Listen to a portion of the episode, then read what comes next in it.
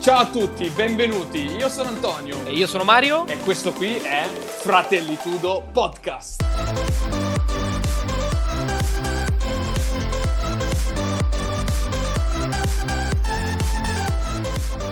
Settimana del 29 giugno 2020, stai per ascoltare un'intervista, quindi l'audio del nostro ospite non sempre sarà ottimale, però la puntata è ricca di spunti, ascoltala fino in fondo e non te ne pentirai. Come sempre ti ricordo che lunedì sera alle 21.30 ci trovi live su Twitch TV dove puoi ascoltare anche il pre-live e il post-live. Ma non ti preoccupare, qualora ti fossi perso la live e vuoi sentire la replica, trovi tutto su YouTube. Tutti i link in descrizione all'episodio. Grazie e buon ascolto. Ciao a tutti bentornati a Fratellitudo Podcast, quattordicesima puntata. Oggi è il 29 giugno 2020. Un ospite speciale con noi perché ci viene a trovare un amico che attualmente vive a Bristol, lavora a Bristol, ma eh, chiaramente viene dall'Italia e ci racconterà un po' come è stato questo periodo, come è stato lavorare all'estero e come ehm, diciamo si vive all'estero. Direi di non, eh, di non perdere ulteriori indugi e facciamo un grande benvenuto a Stefano. Ciao a tutti, ho 22 anni, a Bristol più o meno da un annetto e mezzo. Il mio percorso scolastico abbastanza travagliato, sono uscito con un bel 60, meritato, no, nella vita. Niente, ho fatto grafica e comunicazione, percorso abbastanza interessante, non l'ho mai sfruttato come avrei dovuto, cioè non ho mai lavorato in quel campo, magari in futuro non lo so. Ma grafica e comunicazione l'hai scelto uh, perché diciamo non sapevi cosa fare, avevi già una idea, hai cambiato prima un'altra scuola superiore, hai fatto qualcosa, insomma, qual è il contesto di questa scelta? Allora, no, no, è stato abbastanza casuale, ma ho seguito un mio amico ai tempi delle medie medie, non avevo proprio idea di cosa fare, niente, quella è stata l'idea più, più travolgente, diciamo. Poi si, si, è rivelato inter- si, è rivelato interessante il percorso di studi comunque. Ma da che punto di vista è interessante? Nel senso, le materie, i professori, hai imparato cosa, cosa pensi di aver imparato? Perché mi è sempre piaciuto perché comunque è stata una materia molto creativa, diciamo, quindi il fatto di creare loghi o locandine, mi è sempre piaciuto questo fatto comunque. Comunque era molto pratico, cioè un, una, diciamo una scuola pratica dove c'era un po' poco da studiare e più invece magari da lavorare. Esatto, sì, assolutamente quello che ti sei portato dietro, diciamo, è la creatività, quindi la cosa che hai imparato di più, stare fuori dagli schemi, mentre solitamente la scuola, la scuola è rinomata sì, per essere... quelle linee, assolutamente, assolutamente, sì, sì, sì, sì, sì. E quindi ti sei diplomato con un 60, hai detto, meritatissimo, quindi l'importante è diplomarsi. Tutto grazie al progetto, perché le domande, zeccata mezza, ragazzi, ero zero. E poi arriva il momento fatidico di dire cosa farò della mia vita dopo la scuola, tu cosa hai, cosa hai fatto? Allora, ho avuto un anno proprio in cui non avevo la più pallida idea. La cosa più opportuna è stato questo viaggio che comunque ho intrapreso qui in Inghilterra. Ah sì, ci arriviamo dopo. Prima raccontaci proprio le sensazioni di quello che hai provato quando hai finito la scuola. Guarda, non sapevo dove fare onestamente, perché ero appena uscito dalla scuola e non volevo intraprendere quello che avevo studiato, quindi è come se avessi ricomin- cioè, come se ricominciassi da capo, tendo. Mi sono buttato nel mondo dell'hospitality, cameriere, barista, bartender, questo è stato non è banale, nel senso che tu comunque hai avuto una sorta di, diciamo, epifania, no? Hai finito la scuola e hai detto, no, comunque io ho studiato questa cosa ma non voglio farla, ma piace fare il lavoro del barista, bartender, eccetera. Quindi comunque hai preso una scelta. Ho pensato che comunque l'avrei potuto sfruttare appunto perché è un lavoro che posso fare comunque ovunque se mi ci specializzo in quello, quindi anche andando all'estero, cambiando spesso magari paese comunque... Ma è una scelta che hai fatto tu da solo o ti sei fatto aiutare? Sì, sì, sì, io da solo, sì, sì, sì, è stata proprio una, una, cosa tua, un ragionamento tuo su, in base alle tue, alle tue, passioni, a quello che ti piace fare. Non è, non è scontato perché comunque se ti sei, ti sei, diplomato senza essere bocciato, no? Una volta, una volta, in terza, in terza, superiore. Quello che ti sto parlando comunque è stata una scelta molto, diciamo, temporanea, diciamo, per permettermi comunque di viaggiare subito, capito? Quindi, cioè, non è una, non è una scelta in cui ci ho ragionato in lungo termine, capito cosa intendo? Comunque sto ancora cercando quello che voglio fare esattamente. Beh, sì, sicuramente eh, sapere già subito cosa si vuole fare, no, però la, la, cosa che mi ha colpito è la tua scelta subito di finire la scuola in un, eh, diciamo, un ramo molto pratico come il grafico, dove effettivamente impari un lavoro, perché tu impari a fare il grafico, che tuttora possiamo dire che è un lavoro moderno, perché servono ovunque i grafici, puoi lavorare, puoi benissimo lavorare anche per il ristorante sotto casa, gli fai un logo, glielo vendi e hai fatto il, hai fatto il, tuo, il tuo business. Però tu hai deciso, hai detto no, io non voglio fare il grafico, nonostante magari fossi anche bravo, voglio fare il bartender e voglio fare questa cosa. Ma adesso mi viene da farti più una domanda. Nel lavoro che hai fatto, qua in Italia, com'è stato, uh, diciamo, intraprendere questo lavoro di bartender? È quanto difficile, facile? Com'è questo mondo? Come ci si approccia? Cioè, dai dei consigli a una persona che magari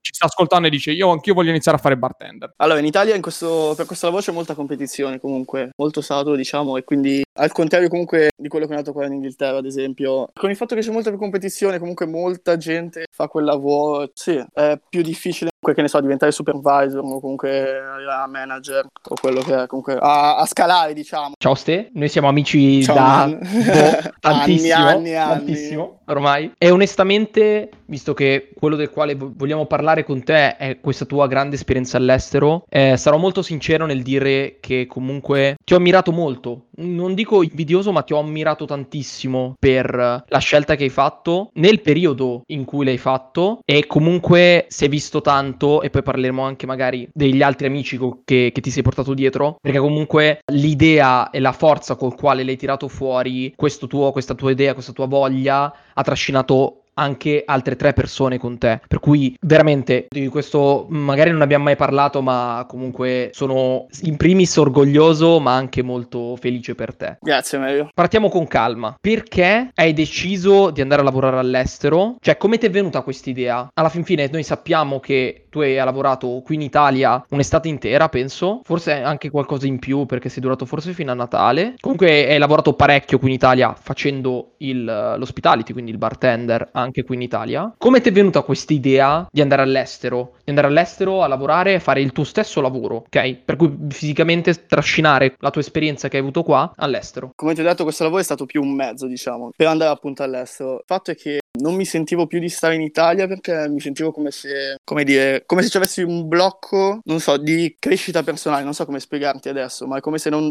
riuscissi più a parare da nessuna parte. Ste, è- molto chiaro, è molto chiaro, nel senso che tu ti sei guardato allo specchio e hai detto io non sto crescendo, non sto imparando nulla, non sto facendo nulla sì, di- non ho attualmente. stimoli, non, c'è, non sono... Esatto, non ho stimoli, sono stuck, sì. Dicevo, la scelta quindi è stata eh, dovuta a un fatto di un blocco di crescita che si è bloccato, dici vuoi, vuoi migliorare, vuoi migliorare, vuoi continuare e la scelta è stata completamente andare via dall'Italia. Sì, Quindi, sì, sì, sì, vedere Poi c'è tutto. stata la scelta di una città e la scelta di un lavoro. La cosa che ci piacerebbe approfondire è qua, come mai hai scelto una determinata città e come mai hai scelto un determinato tipo di, non so, ristorante e quant'altro. Cioè, spiegaci un po' anche dal punto di vista di, come ripeto, come un ascoltatore che è molto interessato dice io voglio andare anch'io all'estero. Come lo spiegheresti questa- questo processo? Cioè, la scelta di Bristol è stata abbastanza casuale, diciamo. Volevano andare gli altri tre ragazzi, gli altri miei tre amici con cui, siamo, con cui sono qua attualmente. Teoricamente io dovevo andare da solo a Birmingham e loro tre qui a Bristol. Per un fattore di comodità siamo lasciati tutti, eh, sono venuto con loro a Bristol e grazie a Dio che ho seguito loro con Bristol e non ho scelto Birmingham perché si è rivelata, una città fantastica comunque Bristol. Per quanto riguarda il lavoro, anche lì ho scelto comunque il mondo dell'hospitality perché comunque mi trovavo abbastanza a mio agio, quindi ho continuato su quello. C'è molta domanda. Comunque lì a Bristol in sé è una delle città con più opportunità di lavoro in tutta l'Inghilterra, assolutamente. Ok, ma il fatto che tu sei arrivato lì e hai cercato lavoro o l'hai cercato da casa, cioè dall'Italia? No, no, no, no, ho cercato tutto quando sono arrivato qua. Ah, proprio completamente, completamente alla cieca. Sì, sì, sì, sì, completamente allo sbaraglio.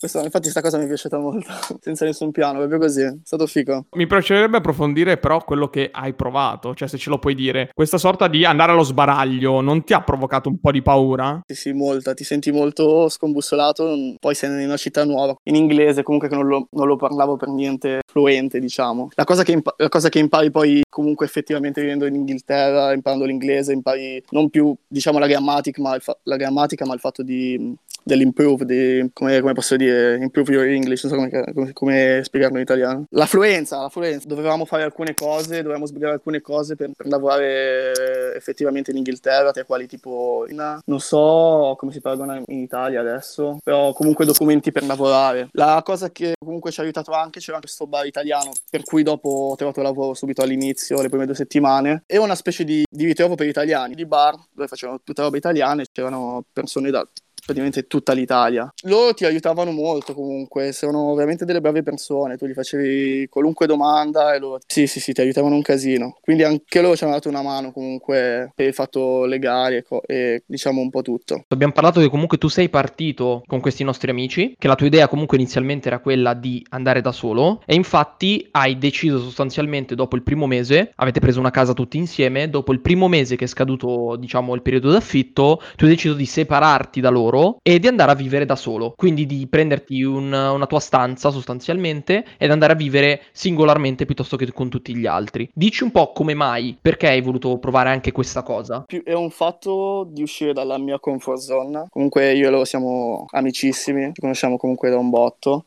Però per fare quello che volevo fare di crescita personale, per- di questo discorso, dovevo proprio staccarmi da chiunque che conoscevo, da chiunque avevo mai conosciuto. E questo è stato veramente fondamentale. Infatti siamo stati assieme un mese, abbiamo preso un Airbnb il primo mese. È successo che poi uno dei nostri amici non è riuscito a trovare, siamo tornati in Italia. Quindi siamo rimasti in tre. Abbiamo tutti cambiato casa, quindi gli altri due ragazzi si sono spostati in un'altra casa, io mi sono spostato in questa casa che ho trovato su un gruppo di Facebook, che erano, sem- erano italiani, tutti italiani erano, sì, sono stato un mesetto lì, e anche loro simpaticissimi, grandi persone. Infatti Mario li avevo anche conosciuti quando era venuto, Sì, sì, sì, sì, venuto sono venuto, sono venuto a Esatto. cena, sono andato a cena Esatto, da fatto la loro. cena assieme, sì, sì, sì, sì, simpatici. Stra simpatici, stra simpatici. Siamo simpatici, assolutamente. Sì, da lì poi ho cambiato un paio di case. Sì, anche quello sempre per lo stesso fattore, perché non volevo stare anche lì nella stessa casa per troppo tempo. per- Mi interessava comunque conoscere veramente il più persone che potessi per comunque questo fatto di crescita personale imparare da comunque molte persone che abitano qua e, e sì, niente, it. Anche questa cosa comunque eh, di trovare su Facebook eh, varie persone. Dici un po' in realtà come funziona o come ti sei trovato in generale a livello, diciamo, puramente possiamo definirle infrastrutture. Cioè, come funziona il mondo, tipo, non so, del- dell'affittare o del trovare delle persone? Funziona meglio, funziona peggio? Secondo te è, è messo bene, eccetera? Perché io onestamente quando sono venuto su sono stato pochissimo, ma l'impressione che mi ha dato è che in realtà ci fosse tanta disponibilità, ma anche le persone stesse fossero molto disponibili. Sì, sì, sì, sì, assolutamente, assolutamente. Qui funziona che appena cominciano con l'università, comunque, vabbè, sì, tutti si spostano in un altro paese, molti di Bristol comunque vanno a Manchester o, o Leeds comunque. Comunque, su- verso i 18 anni tutti vanno a vivere comunque in una stanza, in una stanza. Di solito sono case da 4 stanze, 4 o 5 stanze, diciamo, a volte arrivano anche 6, 7, 8. Qui gli affitti sono, mh, diciamo che il costo è paragonabile un po' a quello di Milano, qui a Bristol, diciamo. Siamo più o meno su quel, su quelle range di prezzo. Come fai? Come fai a trovare l'affitto? Cioè, devi Allora, cercare... ah, beh, sì, ho sempre cercato in o applicazioni, sono svariate applicazioni o su internet o quello che mi ha aiutato di più è stato su Facebook, il marketplace, Facebook o se no i gruppi Facebook. I gruppi Facebook sono stati veramente una mano dal cielo. Quindi possiamo dire che Facebook funziona ancora. Facebook dire. funziona da Dio, Facebook funziona da Dio, non ci crede nessuno, eh? Esattamente, ne parlavamo la puntata scorsa esattamente di questo f- problema dei social e che Facebook fosse solamente i gruppi di Facebook. Sì, Però un altro scopo, fu- ha acquisito un altro scopo. Esatto, veder funzionare anche Marketplace, eh, wow, cioè onestamente Qui Marketplace è strasfruttato, qui Marketplace proprio lo usano a manetta. bello, bello. Per avere un po' un'idea generale, Bristol non è grandissima come città, non è una cittadina eccessivamente grande, No, non no, so no, no. quanti abitanti faccia, non ne ho la più pallida idea, però il discorso è che comunque in generale in bicicletta la giri tranquillamente tutta. Ci dicono che mh, Bristol è una città molto open mind, no? Che sia un po' più Esatto. diversa dall'Italia e che questo possa un po' averti influenzato o no. Cioè, quello che vogliamo chiederti è cosa ti ha influenzato di questa città a livello proprio artistico, anche open mind, musicale, eccetera. Raccontaci un po' e facci sognare un po' questa Bristol. Allora, ovviamente la devi paragonare a qualche città d'Italia, comunque che ne so, per esempio che sia Bologna o diciamo Firenze. Sì, c'è un netto contrasto se magari la paragoni a Milano. diciamo. Però sì, è una città bellissima, veramente bellissima. Open minded proprio un sacco. Qui vedi gente girare comunque, non lo so, è come sì, la gente si trova a suo agio in qualunque maniera, non c'è un minimo di, di razzismo, omofobia. Questo è veramente stata una delle cose più belle che mi sia mai capitato nel vivere in una città. Che non c'è tutto quella sorta di pregiudizio, capito cosa intendo? Piena di musica per strada, arte di strada. Sì, e- esatto, il famoso, il famoso Bansky è di Bristol, no? Che non si sa chi sia, è un artista, è un artista sconosciuto, no? cioè nel senso non sconosciuto, un artista C'è proprio il percorso qua, cioè proprio il percorso che fai per le opere. Non l'ho mai fatto, lo devo ancora fare.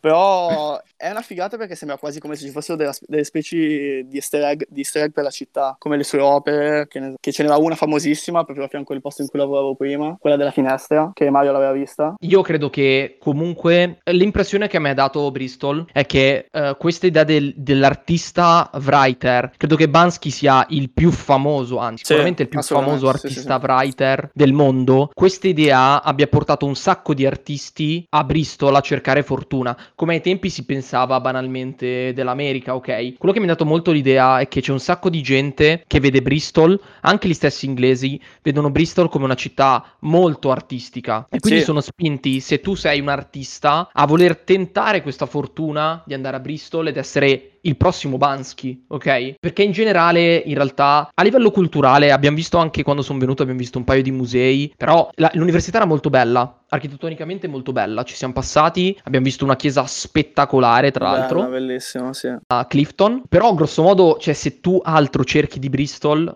è famosa per il, il, ponte sospeso più antico d'Inghilterra, una cosa di questo genere. Sì, sì, e diciamo sì. che Bridge. non è eccessivamente questa opera architettonica incredibile, ed è invece incredibilmente famosa appunto per, per Bansky. Quindi quello che io ho percepito come città, innanzitutto la mentalità già quando arrivi, ma in generale credo che chiunque esca dall'Italia e si approcci all'Inghilterra o comunque si approcci a questi paesi esteri, soprattutto gli inglesi, trova un'ospitalità maggiore, ma anche banalmente io non so l'inglese, ti danno un sacco una mano e tutto il resto ed è una cosa che tantissima gente parla sicuramente. E in più proprio questa idea del non pregiudizio, del non pregiudizio, perché veramente tu giri per strada, la cosa che anche mi ha colpito molto di Bristol è il fatto che ci siano un sacco di homeless, ok? Quindi senza tetto, diciamo, che però obiettivamente non danno fastidio, non... Ma che molti di loro sono pure artisti, capito? Esattamente. Molti sono proprio effettivamente artisti di strada. E che magari anche decidono di fare questa vita. Sì, okay? sì, sì, sì, sì, sì, assolutamente. Decidono di fare, di, di fare gli homeless. di vivere per l'arte, basta. Esattamente, di vivere per l'arte, che è una roba bellissima e che in una società moderna, esatto, che in una società moderna per il quale totalmente non... boh, nessuno neanche ci pensi, neanche ci pensi. Sì, per sì, cui sì, assolutamente. Questa idea, questa idea di Bristol come open mind è spettacolare, spettacolare, sicuramente è uno degli aspetti più belli della città, che anche tu in generale quando tu approcci una città magari ti informi un minimo per capire cosa andare a vedere, cosa non andare a vedere e obiettivamente, a parte forse che c'è un festival famosissimo a Bristol, però per il resto non, non, non è così trattato. Mm-mm, sì, non, non, ne senti parlare così tanto. Ste, prima di arrivare alla parte conclusiva di questo podcast ti devo fare la classica domanda che un po' sarà anche il titolo del, del, podcast stesso. La scelta di fare il classico cameriere a Londra, tra virgolette, anche se tu non fai il cameriere. Come pensi che, perché in Italia viene visto, diciamo, in un'ottica quasi, eh, diciamo, da meme, no? Sembra quasi un meme sì, fare il cameriere a Londra.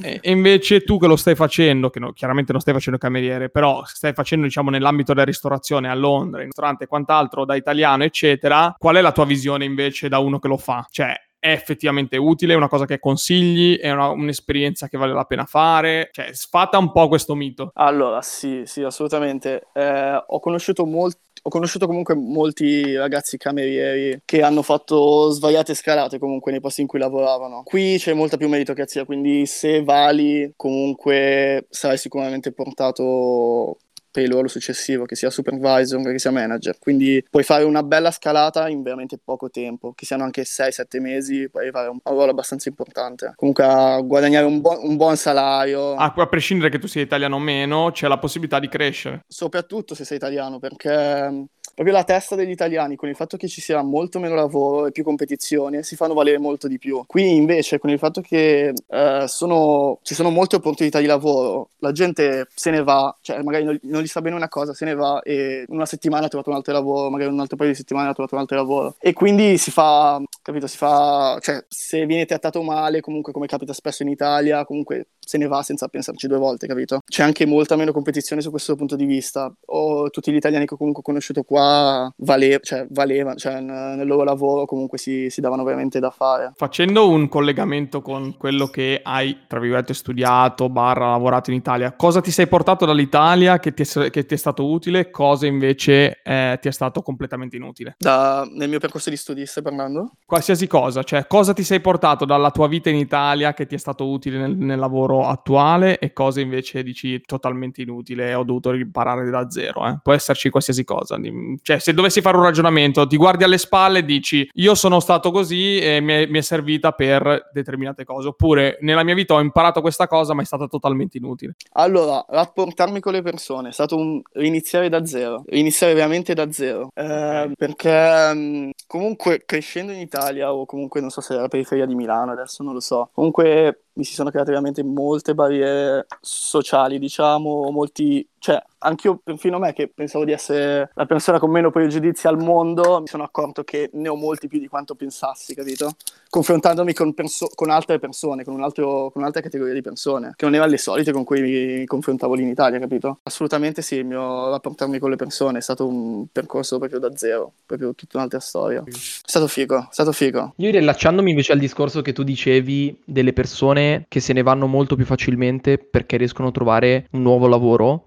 Mi ricordo infatti la cena a casa di tuoi ex conquilini, mm-hmm, in cui certo. c'era mh, la tua amica, che, che, tra l'altro aveva appena lasciato il lavoro da cameriera uh, all'interno, no, anche lei era barista mi pare forse. Sì, sì, sì, sì era barista, sì. Anche lei era barista. E ne parlava con una tranquillità incredibile del fatto che, ok, io mi sono licenziata effettivamente oggi. Da lunedì riprendo a cercare lavoro, ma n- non credo di avere effettivi problemi. Mm, andrò lì, andrò da quell'altra parte. Se mi danno di più è meglio. Cioè, erano proprio dei discorsi che, onestamente parlando, in quello che vedo molto di più in Italia, sono discorsi fuori dal mondo. Cioè, nel senso dire, io mollo un lavoro nel quale sono sicuro di essere pagato e sono sicuro, an- anzi, sono maggiormente sicuro di trovarne un altro, se non addirittura migliore. Che senza avere, tra virgolette, strette questa rete di sicurezza. In Italia la gente si fa bastonare sui denti, ma pur di mollare il lavoro non molla neanche l'osso. Credo molto che sia un fattore culturale il nostro, per lo stesso motivo per il quale dicevi che gli italiani in realtà in Inghilterra si fanno valere molto di più,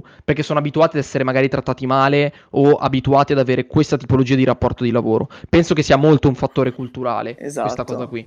Che in realtà, visto attraverso questo appunto, questa dualità, è, è stra interessante. È stra interessante. Perché comunque lei è, cioè, è italiana, tuttora continua ad essere italiana, ma grazie a questo periodo all'estero riesce a valutare il, il, suo rapporto di lavoro decisamente meglio, secondo me. Cioè, è migliorativo. Direi che abbiamo approfondito comunque un bel po' di argomenti, diversi spunti, diversi punti di vista, abbiamo visto un po' di aspetti, di, um, un po' di aspetti della vita di, di Stefano, ci ha raccontato appunto le sue scelte e quant'altro. Speriamo che i nostri ascoltatori magari possano prendere ispirazione perché io stesso sono il primo a dire che un'esperienza all'estero è da fare. Io tuttora non l'ho fatta un'esperienza lavorativa, cioè di viaggio sì, ma lavorativo all'estero non l'ho mai fatto, prima o poi magari mi piacerebbe farlo. Non so come, direi, non so come conciliare. Ah, ecco, potremmo fare una ultimissima domanda rapida, perché è la stessa che avevamo fatto a, a, a Michele, a Mimmo. Avevamo fatto la stessa domanda. Lavorare all'estero, ma con gli affetti, cioè le persone che lasci in Italia, come l'hai gestita la cosa? Cioè che siano amici, parenti, ragazza, eccetera. Come l'hai gestita e come la gestiresti un lavoro all'estero con gli affetti in Italia? Faccio un piccolissimo inciso. Uh, ciò che diceva Michele e che secondo me è piaciuto, mi è piaciuto tantissimo è lui definiva il andare all'estero comunque essere in minima parte ma essere egoisti, quindi volerlo per se stessi, diciamo in questo senso. Concordo come la vedi tu, Ste? Concordo assolutamente con quello che ha detto lui perché non riuscirai mai a ritagliare il tempo che, che, hai con quelle persone, diciamo, anche che siano i tuoi parenti, i tuoi genitori. È veramente difficile perché, e non parlo solo dal mio punto di vista, ma da comunque tutte le persone comunque che ho conosciuto qua, che comunque anche il loro rapporto con genitori, amici, è molto difficile veramente non so come tenere bene comunque i rapporti, anche quando poi torni giù, che torni giù per una settimana, che siano 3-4 giorni, è molto anche difficile, diciamo, organizzare e ogni volta beccarti e se magari lasci qualche amico, magari che non sei riuscito a salutare, minchia, poi è un casino. È veramente frustrante da questo punto di vista, però sì, lasci spazio comunque a te stesso, cioè ti prendi più tempo per te, diciamo. Ok, con questa, con questa riflessione molto profonda lasciamo un attimo di tempo all'ascoltatore, al nostro ascoltatore di, di rimuginare sulle proprie scelte, esatto, sulle proprie scelte di vita e se non ci sono altri dubbi direi che possiamo passare i consigli del, della puntata così concludiamo questo episodio, questa intervista. Ringrazio ancora Stefano per essere venuto ospite nel nostro podcast. Voi, ragazzi, grazie a voi. E per essere anche un ascoltatore del podcast, quindi grazie mille. Ricordo a tutti, come sempre, che siamo live su Twitch TV, solitamente lunedì sera alle 21.30. Le puntate le state ascoltando su Spotify, Apple Podcast e tutti i programmi di streaming di podcast. Trovate le repliche della live che non siete riusciti a seguire su YouTube. Inizio io col consiglio della settimana perché è un consiglio molto semplice, cioè parlerò di un gadget. Non ho mai parlato di gadget, parlerò appunto di, ehm, della Mi Band 4 o comunque in generale della Mi Band del marchio Xiaomi. Se non lo conoscete, è un marchio che propone di, diversa oggettistica anche a poco prezzo. La Mi Band è un bracciale, eh, diciamo sportivo, barra eh, comunque orologio e quant'altro tiene il battito, eccetera, che costa molto poco. Su Amazon lo trovate anche tra i 15 e i 20 euro. La batteria dura un mese e io lo utilizzo costantemente da anni ogni volta che esce un aggiornamento, quindi se c'è una Mi Band 4, Mi Band 5, eccetera, la compro nuova perché costa poco, tiene tutto quello che serve per un'attività fisica di base e veramente la batteria dura un'eternità, vi dimenticate anche di ricaricarla dopo un mese, quindi diversamente da tutte le altre cose smart che si mettono al polso, la Mi Band di Xiaomi è un oggetto che consiglio a tutti di comprare, almeno giusto per avere un qualcosina in più. Vai, direi di passare a Ste, consiglio del, della puntata. Allora, ma niente, sempre riferito al viaggio all'estero comunque il mio consiglio è se ne avete l'occasione viaggiate, uscite dalla comfort zone e niente, conoscete voi stessi come, come non mai. Niente, that's it. Semplice. Fantastico, anche tu molto profondo, conoscete, para- imparate un po'. E io, io, io, qui, io qui grido, grido, grido al, al, furto. Era il mio consiglio di uscire dalla comfort zone. Pronto? Wow, Raga, no joking, no joking.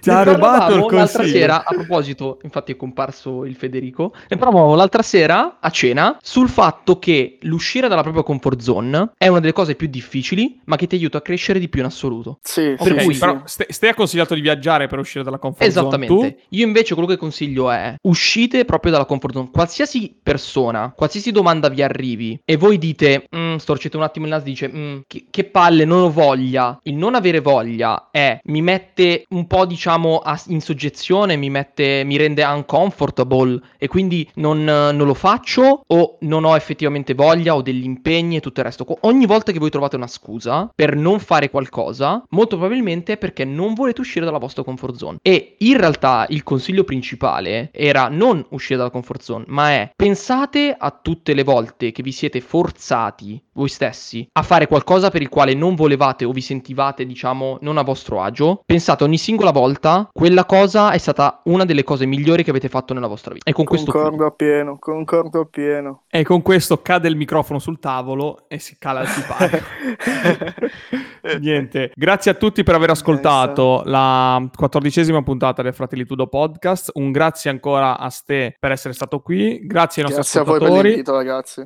Lascio a Mario gli ultimi ringraziamenti e poi salutiamo. Parlare con Ste, io lo conosco da una vita, abbiamo scherzato, abbiamo cazzeggiato tantissimo, ma credo che sia una delle cose migliori che abbia fatto. Io sono veramente tanto orgoglioso di ciò che, di ciò che ha fatto e del percorso che ha preso e sicuramente anche tutti gli altri nostri amici con quale comunque abbiamo condiviso l'infanzia la pensano allo stesso modo. Per cui grazie mille Ste per essere stato qua, grazie mille per aver condiviso la tua esperienza comunque. Cade la lacrimuccia e saluti tutti.